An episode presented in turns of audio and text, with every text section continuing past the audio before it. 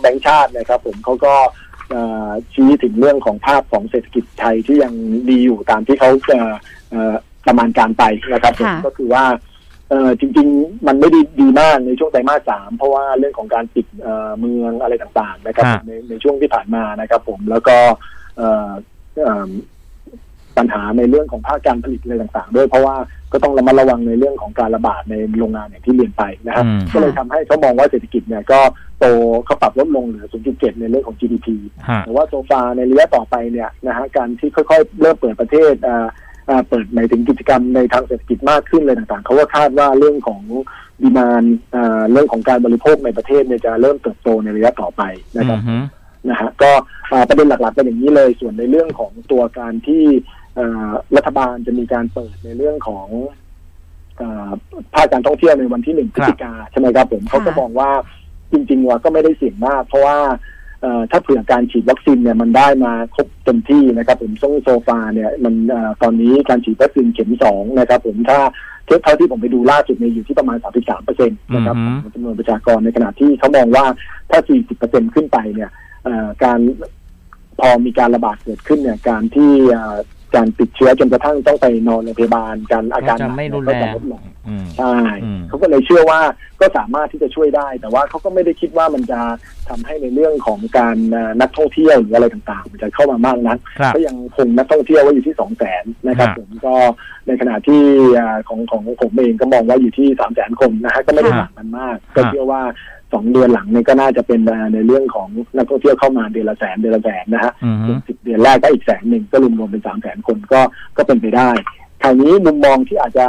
อ่าแตกต่างกันอยู่นิดนึงนะครับ ผมผมก็ตั้งคำถามเขาอยู่สามอย่างว่าเออถ้าในแง่ของความเสี่ยงในปีหน้าเนี่ย ครับ อ่าความสามความเสี่ยงของเศรษฐกิจโลกที่ที่ที่เอ่อเราจับตาอยู่ในตอนนี้นะครับ ผมก็คือเรื่องของจีนนะฮะ อืม อย่างที่เรียนไปนะเรื่องของเออความเสี่ยงในแง่ของเศรษฐกิจประเทศตลาดเกิดใหม่ ค่ะ นะฮะ อืม EM นะครับ Emerging Market นะครับผมแล้วก็เรื่องของ global stagflation ก็คือสถานการณ์ที่เงินเฟ้อสูง แต่ว่า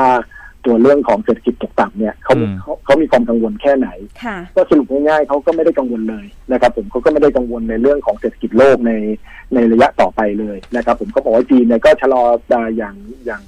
อย่างที่จีนต้องการนะครับ ก็มีการบริหารจัดการฉะนั้นเอ่อเน้นในเรื่องคุณภาพมากกว่าอะไรต่างๆฉะนั้น ค่ะ เขาก็ไม่ได้กังวลเรื่องนี้นะครับ ผมเรื่องเศรษฐกิจอ่าตลาดเกิดใหม่เขาก็ไม่ได้กังวลเขาบอกเดี๋ยวนี้อ่ามีบัฟเฟอร์มีมีอ่าทุนสำรองมีอะไรต่างๆเพียงพอมากขึ้นฉะนั้น ถ้าเผื่ออเมริกาขึ้นดอกเบี้ยแรงๆ อะไรต่างๆ เราเอ่อ EM ก็ไม่น่าจะมีปัญหาเหมือนสมัยเมื่อสิบห้าปีก่อน อืม นะฮะ อืม ส่วนเอ่อประเด็นในเรื่องของ stagflation เขาบอกว่าตอนนี้ไม่ใช่ stagflation หรอกเศรษฐกิจเอ่อที่ชะลอลงแต่เงินเฟ้อที่เพิ่มมากขึ้นไม่ใช่หรอก เป็นเพราะแค่เศรษฐกิจมันเริ่มเปิดมากขึ้น มันมี ค่ะ ดีมานมากขึ้นก็เลยเป็นเรื่องของ inflation หรือว่า reflation มากกว่า ก็โอเคก็เป็นมุมมองที่แตกต่างกันในในในระดับหนึ่ง เขาก็ไม่ได้คิดว่ารุนแรงมาก ผมก็โอเค แสดงว่า อันนี้ก็เป็นอิมพิเคชันว่าเขาก็ไม่อยากที่ที่จะมีการกระตุ้นเศรษฐกิจมากขึ้นในระยะต่อไป โอกาสในการที่จะเอ่อลดดอกเบี้ยต่อไปก็ไม่มี ไม่มี ผมก็เลยลองถามอีกอีกในมุมอีกขาหนึ่งว่าแบบเอ๊ะถ้าเผื่ออย่างนั้นแล้วเนี่ยเอ่อเขากังวลในเรื่องของเงินเฟ้อไหมเขากังวลว่าโอกาสในเรื่องของดอกเบี้ยในอนาคตจะมีการปรับขึ้นไหม อืม ค่ะ ที่อ่าผมก็เชื่อว่าไม่มีอะนะครับ ผมในช่วงปีหน้านะครับ ผมแต่ว่าตลาดการเงินตอนเนี้ยเริ่มเห็นภาพตรงนี้มากขึ้นนะครับ ค่ะ ผมและเห็นดอกเบี้ยพันธบัตรอะไรต่างๆเนี่ยตอนนี้ ครับ เริ่มมีการปรับขึ้นนะฮะหนึ่งปีนี้อยู่ที่ 0.52 นะครับ แสดงว่าเริ่มมีบางคนละ เริ่มคิดว่ามีการขึ้นดอกเบี้ยบ้างในปีหน้า อืม สองปีนี้อยู่ที่ 0.67 นะครับผม แล้วก็สิบปีนี้อยู่ที่ประมาณ 2%กว่า แสดงว่าแบบเอ้ยเอ่อมีความมุมมองว่าเงินเฟ้อเอยเอ่อเรื่องของเศรษฐกิจจะขึ้น แล้วรวมถึงแบงก์ชาติจะมีการปรับดอกเบี้ยขึ้นเลยต่างๆ ผมก็ถามเข้าไป เขาก็บอกว่าเอ่อเงินเฟ้อเขาก็เชื่อว่าปีหน้าเงินเฟ้อเราก็ยังจะอยู่ในระดับต่ำอยู่นะฮะโดยที่เขาก็เน้นเรื่องเงินเฟ้อพื้นฐาน ซึ่งอยู่ที่แค่0.2%อะไรต่างๆ ฉะนั้น เขาก็เลยเชื่อว่า เออเขาก็เลยส่งสัญญาณว่าแบบเออดอกเบี้ยก็คงไม่ได้ไม่ได้ปรับขึ้นในปีหน้า พูดง่ายๆก็คือถ้ามุมมองของเขาณตอนนี้เนี่ยความเสี่ยงขาลงก็ไม่มีความเสี่ยงขาขึ้นก็ไม่มีดูอนาคตในปีหน้าดูค่อนข้างจะสดใสขึ้นอย่างอย่างอย่างค่อยเป็นค่อยไปเซนเซนประมาณนั้นนะฮะ อืม ก็ก็ในขณะที่ผมก็ภาพใหญ่ก็คล้ายกัน แต่ว่าผมมองว่าความเสี่ยงปีหน้าเยอะขึ้นนะทั้งสองขาเลย ครับ ถ้าเผื่อเอ่อราคาน้ำมันถ้าถ้าเผื่อละเอ่อเรื่องพลังงานนี่ยังไม่ลงปีหน้า อืม ความเสี่ยง อืม เงินเฟ้อก็จะมีสถานการณ์ stagflation ก็ยังมี ครับ แต่ถ้าเผื่อเรื่องของเอ่อเอ่อจีนแรงขึ้นหรือว่าเรื่องของการที่